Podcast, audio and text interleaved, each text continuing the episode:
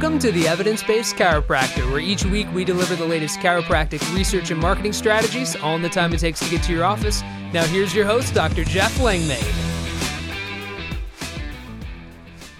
Hello and welcome to the Evidence Based Chiropractor. I am your host, Dr. Jeff Langmaid. This week we are back with research, a brand new study from Pain Physician. This one's titled Prone Position MRI of the Lumbar Spine in Patients with Low Back Pain and or radiculopathy refractory to treatment. We can take a look at this which basically analyzes the different positions that an MRI can be taken in and how it affects the results of what's seen on the image. Lots of good stuff in this study. Before we get started, I want to say a few words about the Payday Practice. The Payday Practice is myself and Dr. Jason Deitch's new book. It came out as the number one new release on Amazon in the chiropractic space. Thank you so much for everybody around the world, quite literally, who has picked up a copy. The feedback we received has been awesome. If you are looking to generate monthly recurring revenue in your practice, the payday practice is for you. It's a step by step guide. We put it together. It took us years to get this out there. And I would just really, really appreciate it. It matters so much in the first few weeks anybody who picks up a paperback copy, or if you'll go back on if you've picked up a copy and left a review. I would greatly appreciate it. Massive gratitude because it helps so much during the first few weeks with a new book that came out. So, the Payday Practice is available on Amazon right now. Pick yourself up a copy, and I would be forever grateful. But as I said at the top today's show, we're talking MRI and we're talking about the different positions MRIs are taken in and the differences, how it can impact the findings that are seen. And this is a story as old as time. If you've been in practice more than one day, you're going to resonate with what I'm about to say. And that is, it's not unusual to see patients with moderate to severe low back pain. Some of them have radiculopathy, maybe some don't. And an MRI that looks clean. There are no findings. It's estimated, we dove into this deep in the personal injury world with the imaging company that uh, I'm a part owner of, and we found that up to 30% of patients have minimal findings on their MRI after a traumatic accident. Now, we hear the other side of that story a lot that everybody has findings on an MRI and they don't necessarily correlate with pain. Also true. But many people come in and you see it all the time. They have minimal findings on an MRI. They might have radiculopathy. They have pretty bad pain, and everybody's kind of left saying the patient's frustrated i'm looking for a direction. As a doc you look at that and it's difficult to make a clinical direction because the evidence just isn't there to showcase that there's a disc issue that there's a stenosis issue and it becomes a really challenged situation. Now what happens often i'm going to say especially if these people visit a primary care doctor first they're typically scheduled for an interlaminar or transforaminal epidural steroid injection in the prone position. And that's a problem. We've talked about it multiple times on here, but there are millions upon millions of ESIs delivered each and every year, limited effectiveness, very little utility, not FDA cleared for what they're used for. It's off label. And it, there's potential joint deterioration. It stops the healing process at the bare minimum and it's just not a good treatment option. Yet this happens all the time when there's minimal findings. And I'm saying especially in the primary care medical world because if they would have saw a disc, it would have been the referral out to the surgeon to chop away the disc, quote unquote. But if there's minimal findings, well, what are we going to do? The answer is they should be going through movement-based care and referred into your practice. But quite often that's not happening. They end up on the table for an injection. So, you know, what does this study say? Well, limited improvement in these patients lasting only a few days or early relapse suggest, among other causes, causes mechanical instability. So we're going to drive deep on that in this podcast, but they're citing it right here. You know, after somebody gets an injection, well, limited improvement in most of these patients might last a few days, early relapse. Potentially there's a mechanical or a biomechanical issue here. That's a big deal. Why? Because that's an area where we thrive. Now, instability can live in a few different realms. We discuss this a lot within AOMSI Diagnostics, which is a spinal imaging company that I'm involved in, where we do functional spinal imaging, weight bearing through full flexion extension, controlled and uncontrolled, because of these exact issues.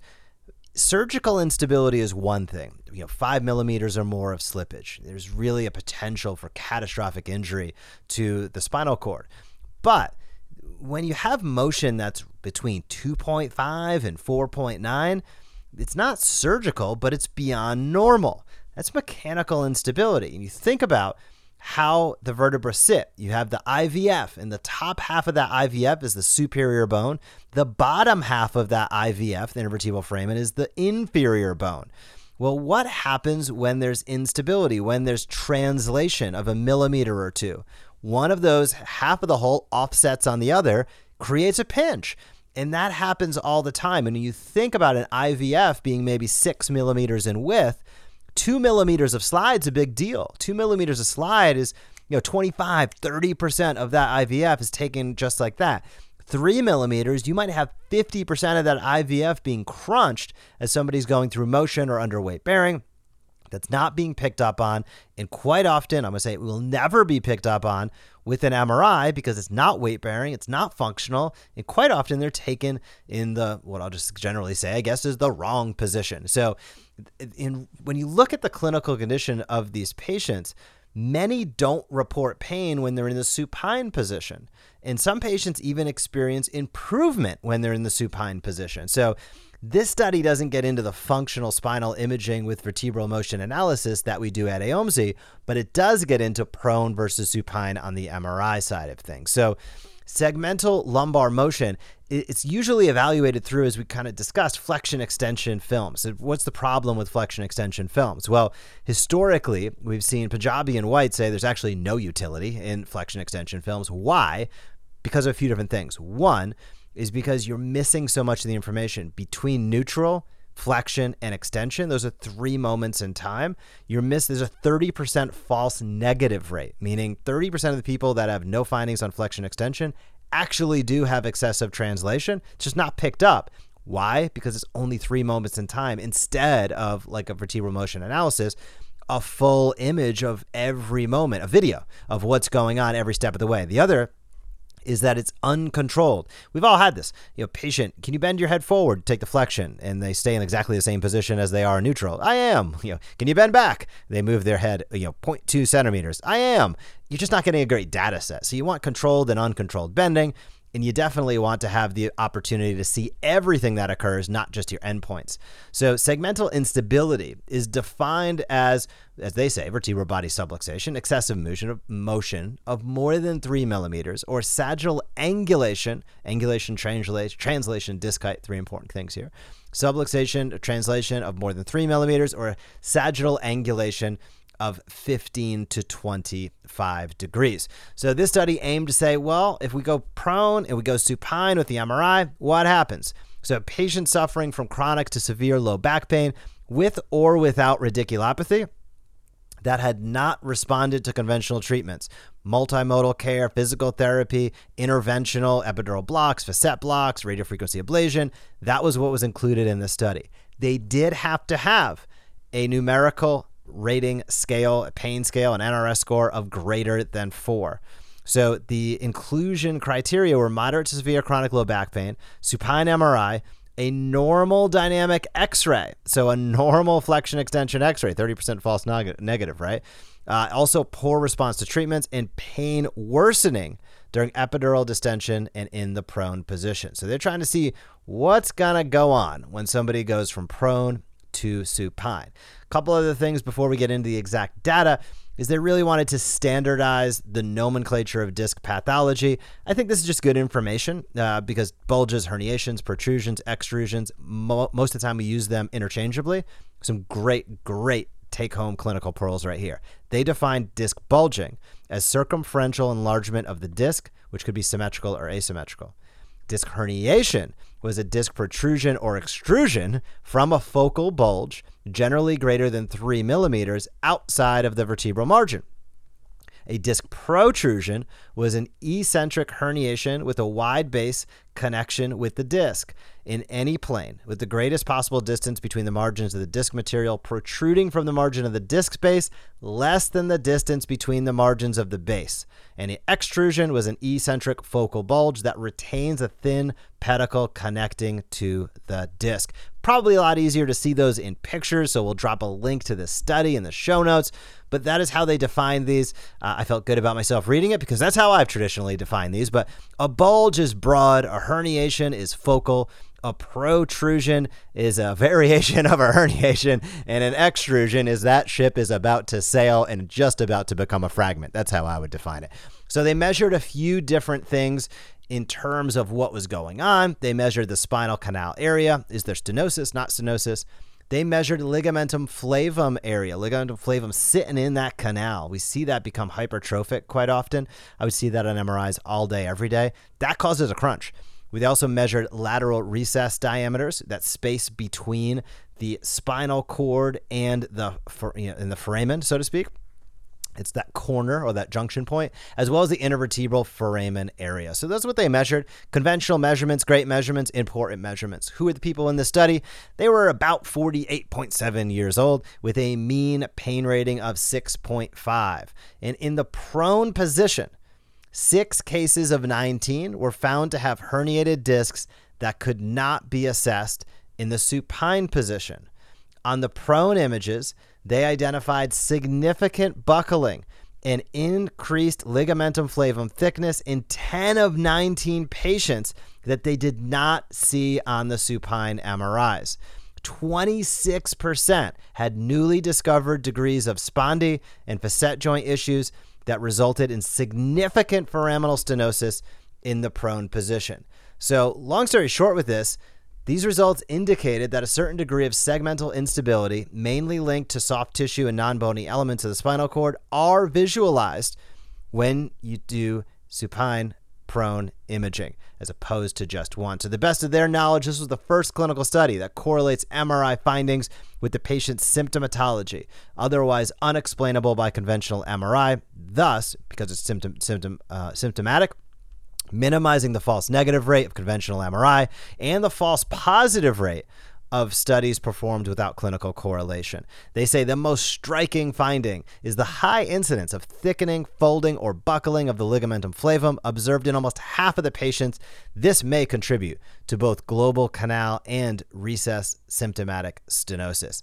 There is no question about that. What are the take home messages here? The take home messages are positioning when taking imaging matters. This was looking at prone versus supine. In my opinion, getting people weight bearing and in motion is the best way outside of the study, but it is the best way to analyze what's going on in the spine because you just do it in a way that's can't be done otherwise. And when we look at these studies as well, there's two components, and we touched on. Touched on this at the top, but I want to come back around to it, and that's Often MRIs get a bad rap as being overutilized. Are they or are they not? The conversation for a different day. Often MRIs are also criticized for having findings. And this is a challenging thing. I think we've all had patients that they have, as this study highlighted early on, they have symptomatology and no findings. You're sitting there scratching your head. On the other side of the equation, you see people that come in with one or two out of 10 pain, and that you receive a 27 page report that, you know, basically is breaking down the challenges on every level.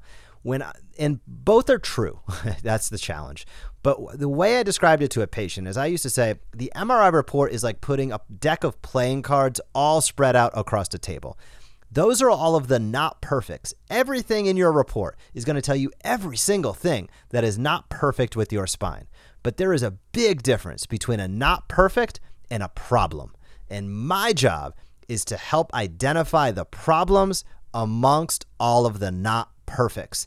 It is a simple explanation, it's a true explanation, and it's a clear explanation that patients don't need to people don't need to be super concerned with every finding on their MRI. There's a normal aging process that goes on. You're under gravity, you get injured, these things happen. But there is a break even point where there amongst often those challenge those not perfects are the problem. Your job, my job, our job as chiropractors is to evaluate that patient beyond the imaging, correlate their symptomatology with what's on the imaging, and help give the best direction moving forward. And if we do that, we're going to do wonders for the health of our community and for the clinical management of our patients. Why? If you rewind this about 10 minutes ago, you'll remember when people are getting care like uh, according to their MRI in many other medical facilities, it is off to the injection table. And if they see a disc injury, it is off to the chop and block. It is time for surgery. Not only are both of those interventions highly overdone, I'm going to say in many cases they have limited effectiveness. People need to have movement based care. That is how they're going to get well. That is how they're going to stay well. And we need to tell that story time and time again because it is not told enough. So, Great study, great findings. I'll drop that link down below. Before we wrap up, I want to say a few words about PowerStep. Power Step orthotics are what I use myself. If you have not picked up a free sample pair yet, you are doing yourself a disservice. As listener of the Evidence Based Chiropractor podcast, they're willing to hook you up. Head to pro.powerstep.com slash sample pro.powerstep.com slash sample. Use the code EBC for evidence-based chiropractor, EBC. They will hook you up with a free pair. I'll drop that link down below. Grab a pair. Why not? Check it out. I like them. My dad uses them. Check them out. They support us. We'll ask you to support them, and they're willing to give you a free pair. So there is a great place to get started. Additionally, if you're looking to build and grow your practice this year and you're looking to add on an associate doctor or a CA, don't go it alone based on gut. This is why docs stress out and have high turnover because you don't hire every day. Who does hire every day? ChiroMatchMakers has hired for over 500 chiropractors, DCs, and CAs by using behavioral assessments, cognitive assessments, and a proven process to get it done right. You don't need to waste your time or energy. We say internally, we see it all the time. Hiring the right person can generate seven figures for your practice over time. Hiring the wrong person is a six figure mistake.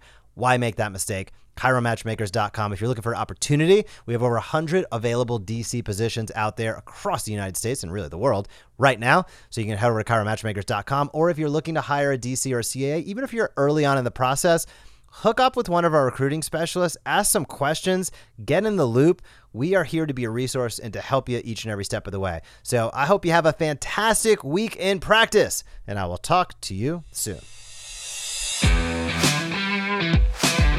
Thank you for joining us on this episode of the Evidence Based Chiropractor. If you want to grow your practice, come back for next week's episode. If you want to grow faster, visit the evidencebasedchiropractor.com and join our MD marketing membership today.